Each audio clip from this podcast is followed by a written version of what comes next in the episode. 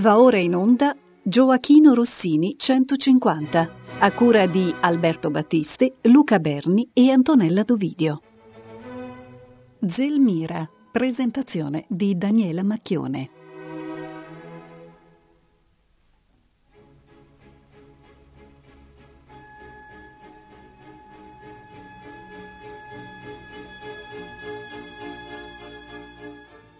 Buon pomeriggio radioascoltatori di Rete Toscana Classica da Daniela Macchione e ben ritrovati all'appuntamento con Gioacchino Rossini e le sue opere nel 150 anniversario della morte del compositore. I miei cari ringraziamenti vanno a Luca Berni, Alberto Battisti e Antonella Dovidio, ideatori del monumentale progetto per avermi invitata a partecipare e un ringraziamento speciale a Gianluigi Campanale per il suo prezioso supporto tecnico. L'appuntamento rossiniano di Arno è con l'opera Zelmira, l'ultima delle nove opere serie che Rossini ha composto per il Teatro San Carlo di Napoli tra il 1815 e il 1822. Zelmira andò in scena per la prima volta il 16 febbraio 1822, segnò la fine della stagione napoletana e, come spesso capita quando si conclude un'importante fase della vita professionale e insieme umana, segnò anche la prima importante svolta nella carriera di Rossini. Dopo le recite di Zelmira, il compositore intraprese il suo primo lungo viaggio fuori dal suolo italiano, che lo avrebbe portato a Vienna, Londra, Parigi, dove Rossini curò personalmente le riprese di Zelmira, apportando anche significative modifiche e tappe intermedie furono di ritorno in Italia, Verona, Venezia per la prima di Semiramide e ancora per una ripresa di Zelmira, fino alla definitiva decisione nell'estate del 1824 di stabilirsi a Parigi per la prima lunga stagione francese come direttore del teatro italiano. Anche nella sfera privata Rossini si preparava a compiere grandi passi. A un mese esatto dalla prima di Zelmira sposò la prima donna del San Carlo, Isabella Colbran, sua amante da, già da tempo. Il matrimonio fu celebrato a Castenaso, vicino a Bologna, il 16 marzo 1822. Da Napoli, nel 1822, Rossini partì insieme a Isabella e alla compagnia del San Carlo, ma non si trattò di una semplice trasferta. Preceduto e accompagnato dalle sue ultime opere serie e dalle più celebri tra quelle buffe, Rossini si preparava a riscuotere personalmente il successo che le sue opere avevano già conquistato all'estero. Era agli inizi della sua carriera internazionale. La partitura di Zelmira è completamente nuova e in molti, già al tempo della prima stagione, ritennero probabile che l'opera fosse stata concepita appositamente per una piazza più grande. A Vienna, e non senza orgoglio, i critici la sentirono di stile tedesco, nell'armonia e nell'accompagnamento, cioè nello strumentale, alimentando la letteratura sul compositore che vuole Zelmira già pensata appositamente per Vienna. Stendhal, divoratore della letteratura rossiniana e spattatore egli stesso personalmente della Zelmira, considerava lo stile dell'opera più tedesco di quello di Beethoven. Come già per altre opere, il libretto di Zelmira mm, non piacque. Eh, se l'opera sembrava internazionale riguardo ad armonia e strumentale, mirabile per adesione di melodia ed espressione degli affetti, il libretto in sé, invece, l'intreccio, apparve sin dalla prima stagione confuso e improbabile. Il librettista era Andrea Leone Tottola, che per Rossini aveva già scritto Mosè in Egitto, Ermione e La donna del lago. Il soggetto fu tratto da un dramma francese, La Zelmire di Dormont de Boulois, una pièce sauvetage sull'amore filiale, che narra di una donna che cerca di salvare l'anziano padre e re dagli usurpatori del suo trono e non esita a nasconderlo e a nutrirlo del suo stesso latte. Nel libretto d'opera la figlia in questione è Zelmira, sposa del principe troiano Ilo. Insieme vivono a Lesbo, regno del padre di lei, Polidoro. Quando l'opera inizia, alcuni eventi di antefatto, alquanto complicati, hanno già avuto luogo e conviene narrarli e non riassumerli affinché le recensioni del libretto e insieme alcune soluzioni drammaturgiche di Rossini, sulle quali mi soffermerò brevemente più avanti, possano essere meglio comprese narra l'antefatto che mentre Ilo era fuori dal regno per una campagna militare, il re di Mitilene Azzorre invase l'isola di Lesbo per usurpare il trono ed uccidere Polidoro, che anni prima gli aveva negato la mano della figlia Zelmira. Zelmira mette prima in salvo il genitore, nascondendolo in una cripta, e poi depista Zorre dicendogli, mentendo, che odia il padre e che per questo gli rivela il nascondiglio, un tempio che Azzorre fa incendiare immediatamente. Sopraggiunge però un altro usurpatore, Antenore, il quale ambisce al doppio trono, quello di Azzorra Mitilene e quello di Lesbo. Antenore, con la complicità di Leucippo, uccide Azzorre. Inizia a questo punto l'opera. Il sipario si alza sui soldati di Mitilene che piangono la morte di Azzorre e Leucippo che proclama Antenore il suo successore al trono di Mitilene, mentre Zelmira e suo figlio rappresentano un ostacolo alla conquista del trono di Lesbo. Il piano che Zelmira aveva attuato per proteggere il padre da Azzorre le si ritorce contro quando i due malvagi la accusano del doppio omicidio, quello del padre e di Azzorre. Persino la cara Emma, vicina a Zelmira, non le crede finché non vede la stessa Polidoro vivo nella cripta. Intanto ritorna a Lesbo vittorioso Ilo, al quale Zermina non riesce a confidare le accuse che gli hanno rivolto. Della sua reticenza ne approfittano astutamente i due usurpatori che forniscono a Ilo la loro versione dei fatti. Antenore viene così proclamato re di Lesbo, mentre Ilo, profondamente turbato, cerca il figlio affidato da Zelmira ad Emma e disperato sviene. Leocippo prontamente ne approfitta e tenta di pugnalarlo a morte, ma Zelmira sopraggiunge e riesce a disarmarlo. Scaltro, Leocippo le lascia il pugnale in mano e nel rinvenire Ilo gli fa credere di averlo protetto da un colpo che la moglie Zelmira stava per sferrare. Zelmira viene così condotta in prigione e termina il lungo, complicato primo atto. Nel secondo atto i due usurpatori intercettano una lettera che Zelmira dal carcere ha tentato di inviare a Ilo, da cui si deduce che Polidoro è vivo. Leocippo e Antenore decidono di liberare Zelmira per seguirne i movimenti e farsi condurre al rifugio dell'anziano re. Ilo ha intanto casualmente incontrato Polidoro, dal quale apprende la verità. A Zelmira invece i due usurpatori fanno credere di essere libera per intervento del marito. La donna ingenuamente si tradisce e rivela il nascondiglio del padre, Polidoro e Zelmira vengono condotti in carcere. Zelmira offre la sua vita in cambio di quella del padre, ma Antenore vuole uccidere entrambi. Avvertito da Emma, Ilo sopraggiunge a sventare il piano e dal varco nel muro delle prigioni, insieme ad Ilo, entrano i soldati, il popolo di Lesbo, Emma con il figlio di Zelmira. E l'opera si conclude con il trionfo della giustizia e della gioia. Mi sono soffermata di proposito più a lungo del solito sui dettagli e la trama è evidentemente complicata anche nel raccontarla, non manca di incongruenze e pecca qua e là di inverosimiglianza. Sorprende la particolare ricchezza di eventi che se non è possibile seguire senza la narrazione dell'antefatto, non è possibile nemmeno trascurare nella narrazione della fabula, per comprenderne la concatenazione di azione, tanta e reazione. È evidente anche come pur nell'ambientazione neoclassica sia affettivamente vicina al gusto romantico. Alcune situazioni, perché risultassero credibili sulla scena, richiedevano grande cura dei dettagli e dei movimenti scenici e ai cantanti anche doti attoriali e facilità di movimento, oltre che notevoli prestazioni canore. Il cast di cui Rossini poté disporre alla prima napoletana era formato da Isabella, nel ruolo di Zelmira, il tenore Giovanni David nel ruolo di Nilo, Andrea Zari nel ruolo di Antenore. E nella storia della sua circolazione, Zelmira vantò sempre cast eccezionali. A parte qualche osservazione severa riguardo alla voce di Isabella, che iniziava il suo declino proprio in quei mesi, nel complesso furono i cantanti a determinare il successo della partitura, per le loro capacità espressivo-interpretative. Il ventaglio di numeri musicali di Zelmira è vario per dimensioni e forme. Le arie solistiche sono poche, prevalgono gli ensemble e i finali di grandi proporzioni.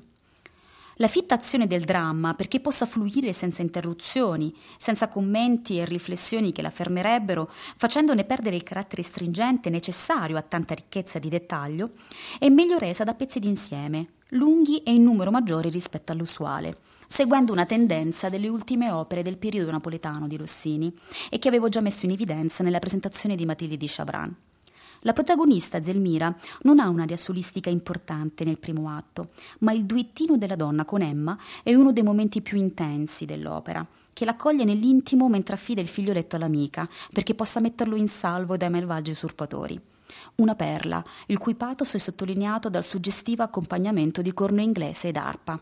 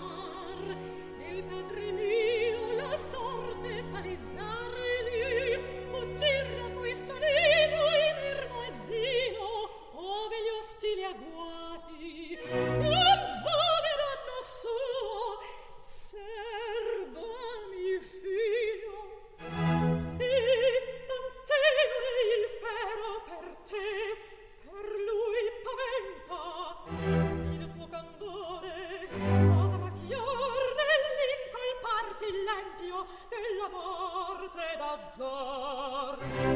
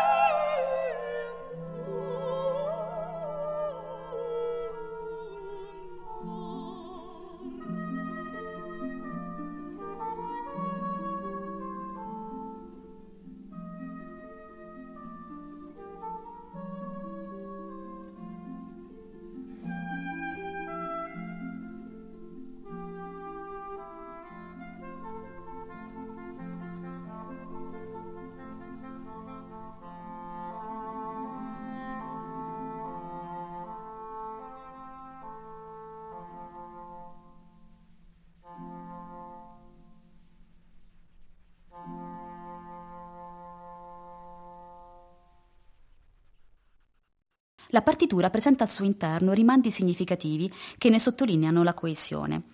Un rimando, ad esempio, riguarda proprio l'uso del timbro del corno inglese e dell'arpa.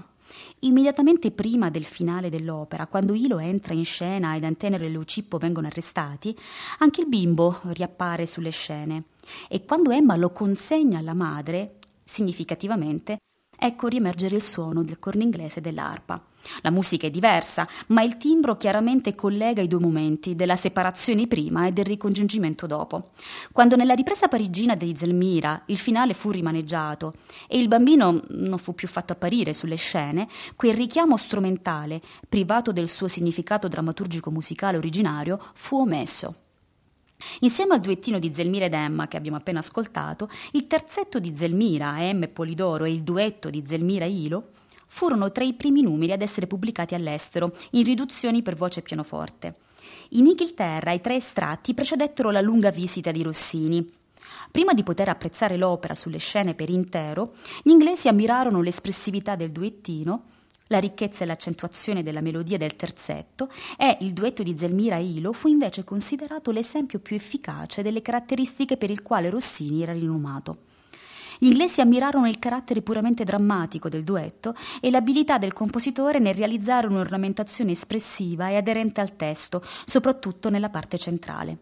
Il colloquio di Zelmira con il marito è un momento di profondo turbamento. La donna non ha il coraggio di confidare al marito le tremende accuse che le sono state ingiustamente rivolte. Il pathos aumenta nel corso del duetto, quando in modo caratteristico altri personaggi empatici si uniscono alla coppia, Emma e il coro di donne premurose.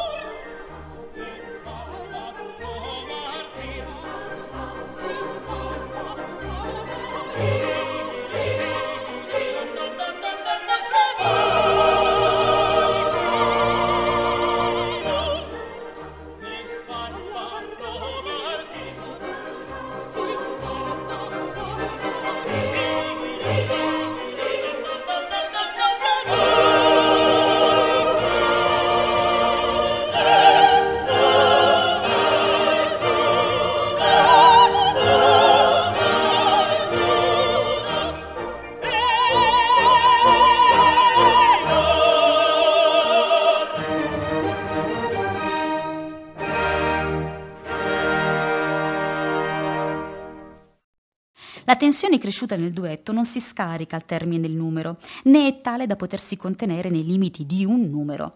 Nel trapasso al numero successivo si ha un improvviso freno, un rallentamento drammaturgico ottenuto per contrasto.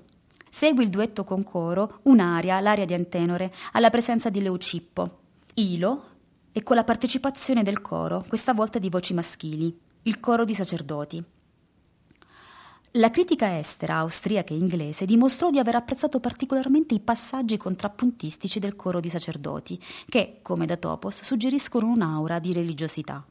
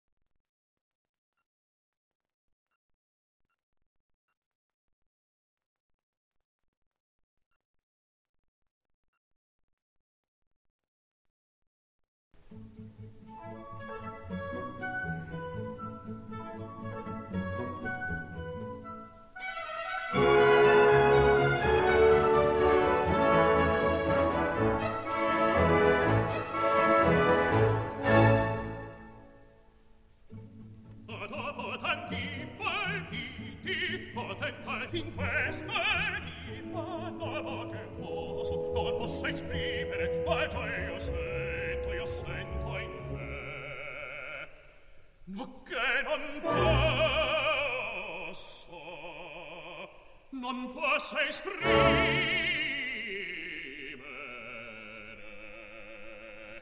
qual gioia è sera sera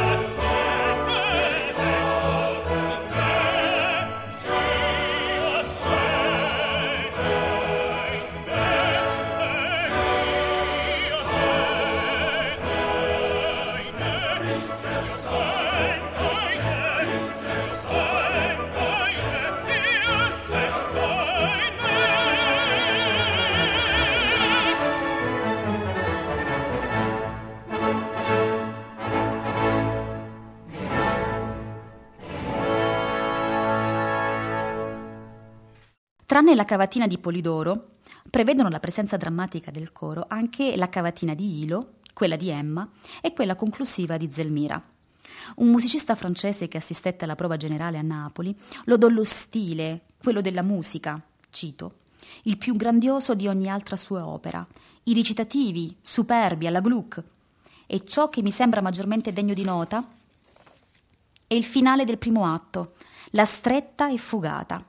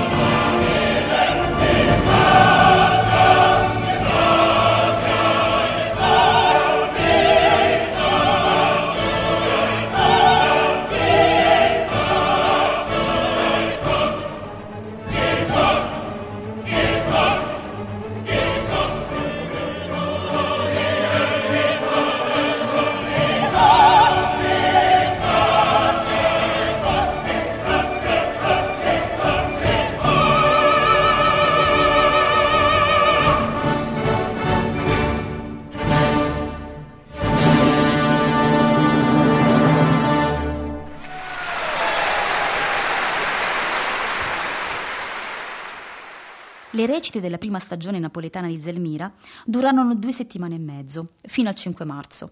Il commiato del critico del giornale del Regno delle Due Sicilie, all'indomani dell'ultima recita, sembrò un saluto a Rossini e alla compagnia di canto del San Carlo.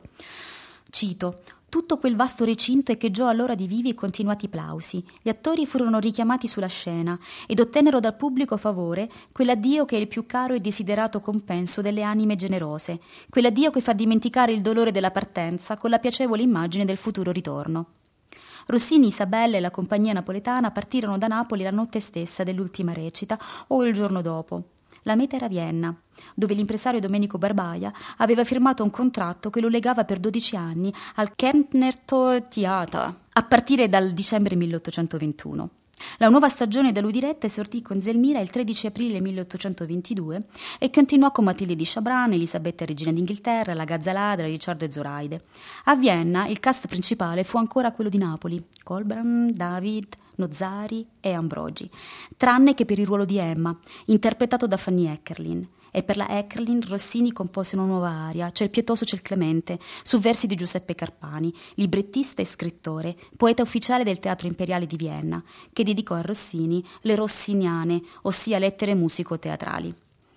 L'aria fu considerata alquanto convenzionale, mentre Carpani scrisse che si trattava di un pezzo geniale, che una volta ascoltato non era possibile scordare. Mettiamo alla prova le parole di Carpani.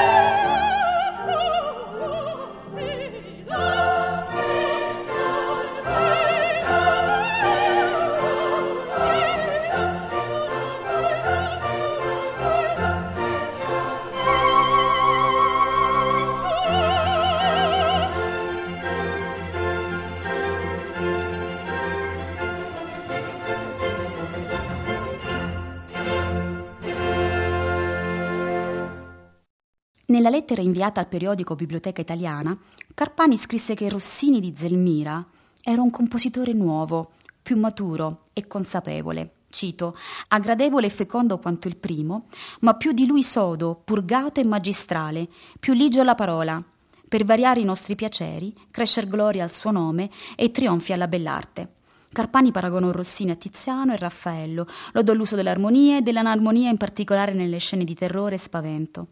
Ma il ruolo del poeta durante il soggiorno viennese andò al di là eh, di quello dello scrittore della nuova aria per Emma e del recensore. Carpani fu l'intermediario dello storico, leggendario incontro di Rossini e Beethoven. Rossini rimase impressionato dalle condizioni in cui viveva Beethoven, che pare gli disse di conoscere e apprezzare il barbiere, e gli sconsigliò ripetutamente di dedicarsi ad altro genere che a quello buffo. L'incontro di per sé non sembra sia stato entusiasmante, ma la sua portata è degna di nota. La definizione di età di Beethoven e Rossini, utilizzata già in una storia della musica occidentale nel 1834, ha avuto origine da una lettura traslata dell'episodio, si tratta di una vera e propria categoria storiografica che alcuni musicologi considerano un'invenzione storiografica di matrice tedesca che vede in Beethoven e Rossini i maggiori rappresentanti musicali del primo quarto dell'Ottocento, in cui si incarnano due diversi generi e due diversi stili nazionali che hanno monopolizzato la cultura musicale del tempo, la musica strumentale tedesca e il teatro d'opera italiano. Nel XX secolo, addirittura, questa categoria storiografica fu associata alla dicotomia estetica di musica d'arte e musica di intrattenimento. Nella recezione di questo antagonismo tra Rossini e Beethoven, Zelmira giocò un ruolo particolare. Non solo fu la carta da visita di Rossini a Vienna, ma anche il primo banco di prova di questo presunto antagonismo. Parve comprenderlo prima di altri già il giovane Liszt, che nel dicembre del 1822, a soli 11 anni, in un concerto improvvisò una fantasia in cui combinava, riarrangiava e variava temi dal movimento lento della settima sinfonia, del mito musicale vivente Beethoven, insieme alla melodia di un'aria della Zelmira, opera del protagonista della vita musicale viennese di quell'anno. Da Vienna Rossini partì il 2 luglio, alla volta di Bologna. Nel corso dei quattro mesi era stato ricevuto persino da Metternich, che lo aveva invitato come compositore ufficiale al congresso della Santa Alleanza di Verona, che si sarebbe svolto nei mesi di novembre e dicembre di quell'anno.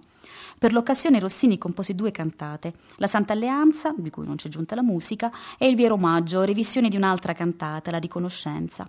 Ma pare che Metternich avrebbe desiderato far eseguire a Verona Zelmira. Rossini invece avrebbe preferito che Zelmira inaugurasse la stagione di carnevale del teatro La Fenice a Venezia, prima del battesimo di Semiramide, ultima opera scritta per un teatro italiano da Rossini ma i diritti su Zelmira li aveva acquisiti il Teatro San Benedetto di Venezia e fu lì che l'opera fu poi regolarmente messa in scena nel settembre 1822.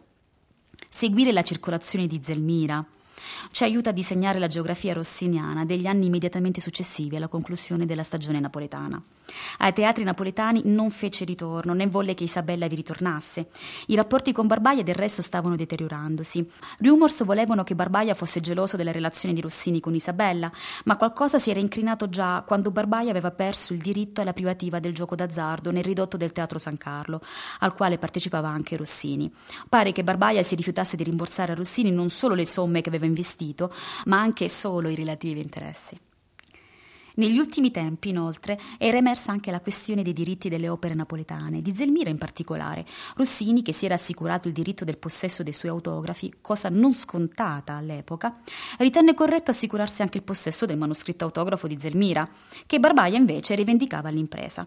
Trascorse l'estate del 1823 in tranquillità a Bologna, Rossini e Isabella partirono prima alla volta di Parigi, dove Rossini iniziò le trattative con l'Académie Royale de Musique e il Teatro Italien, di cui avrebbe assunto la direzione.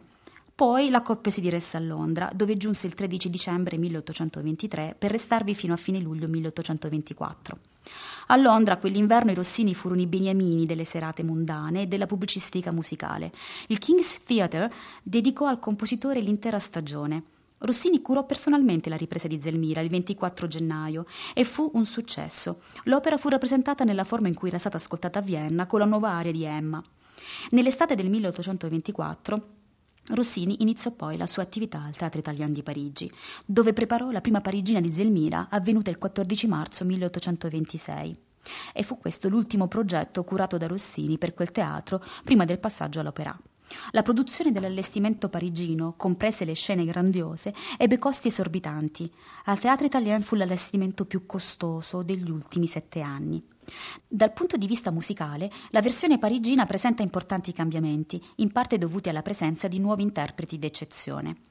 Rossini inserì una nuova, grande aria solistica nel finale del secondo atto per la protagonista, interpretata da Giuditta Pasta. Di quest'aria, la preghiera iniziale da Te spero, c'è il Clemente era nuova, ma il tempo di mezzo e la cabaletta Rossini le riprese dalla gran scena di Ermione.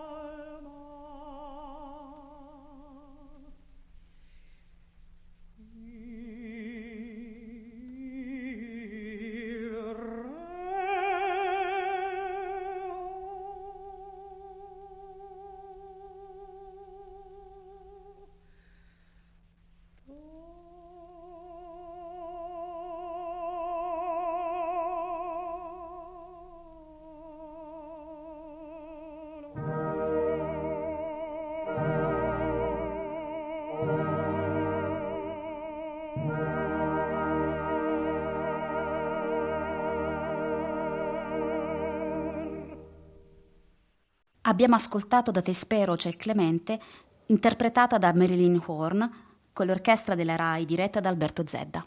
Il cast parigino vantava anche la presenza del celebre tenore Giovan Battista Rubini nelle vesti di Ilo. Altre modifiche furono dunque operate per ampliare la parte del marito di Zelmira, così da adattarla alle grandi potenzialità di Rubini, ma allo stesso tempo anche per equilibrare il peso della parte a quello della parte della pasta. I critici francesi considerarono Zelmira un'opera per intellettuali. I più agguerriti la definirono addirittura soporifera. Qualcuno affermò che il vero Rossini era quello divertente e incantatore di Otello e della Cenerentola e che il vero problema era stato l'aver voluto scrivere la tedesca, pur essendo italiano. In teatro le divisioni di critica e pubblico erano all'ordine del giorno e la quereglia Rossini buffo, Rossini serio poco cambiò il destino di Zelmira, che, come altre opere rossiniane, continuò ad essere rappresentata con successo in Italia e in Europa fino agli anni 30 dell'Ottocento. Nel 1836 sbarcò negli Stati Uniti, a New Orleans, e, come altre opere rossiniane, cedette infine il passo a lavori più confacenti al rinnovato gusto teatrale operistico romantico. La versione parigina è stata ricostruita nell'edizione critica della partitura pubblicata dalla Fondazione Rossini nel 2005, a cura di Catherine Kuzmik-Ansel e di Ellen Greenwald, e messa in scena al Rossini Opera Festival di Pesaro nel 2009. Ma la prima ripresa moderna di Zelmira risale già alla primavera del 1989, quando al Teatro dell'Opera di Roma, sull'onda del Rossini Renaissance, una prima versione preliminare dell'edizione critica fece riscoprire al pubblico moderno Zelmira nella sua versione originale. Questa sera ascolteremo l'opera proprio nella sua forma originale, con la nuova aria di Emma scritta a Vienna per la Heckerlin. Si tratta di una registrazione effettuata dal vivo di una versione da concerto di Zelmira eseguita al Festival di Edimburgo nel 2003 e pubblicata dalla casa discografica Opera Rara. Gli interpreti sono Elisabeth Futral, nel ruolo di Zelmira, Antonino Siragusa, Ilo, Bruce Ford, Antenore, Mirko Palazzi, Leucippo, Marco Vinco, Polidoro, Manuela Caster, Emma, l'orchestra e la Scottish Chamber Orchestra diretta da Maurizio Benini. La puntata volge al termine e termina anche il mio contributo a questo omaggio che si è voluto celebrare su Rete Toscana Classica. Prima di salutarvi vorrei leggervi stralci dal resoconto della prova generale di Zelmira, che un musicista francese scrisse per il Journal des Débats. La pagina, tra le meno citate nella letteratura rossiniana, è un ritratto pieno dell'umanità di Rossini, colto mentre è al lavoro a teatro con i musicisti durante i preparativi della prima di Zelmira. Rossini stava silenzioso, due o tre parole a malapena e senza agitarsi, quasi senza muoversi, scrive il musicista, e traduco dal francese che non è di Rossini disturbare l'orchestra e soprattutto non umilia i musicisti. La sua memoria prodigiosa gli consente di fare le sue osservazioni dettagliate a ciascuno, ma dopo la prova.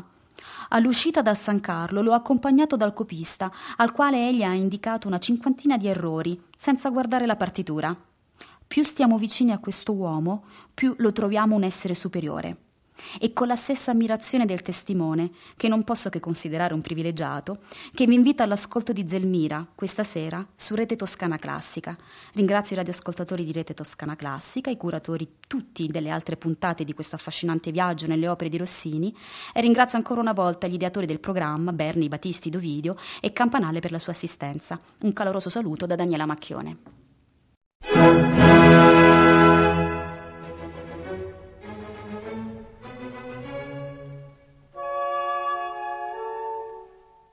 Abbiamo trasmesso Gioachino Rossini 150, a cura di Alberto Battisti, Luca Berni e Antonella Dovidio.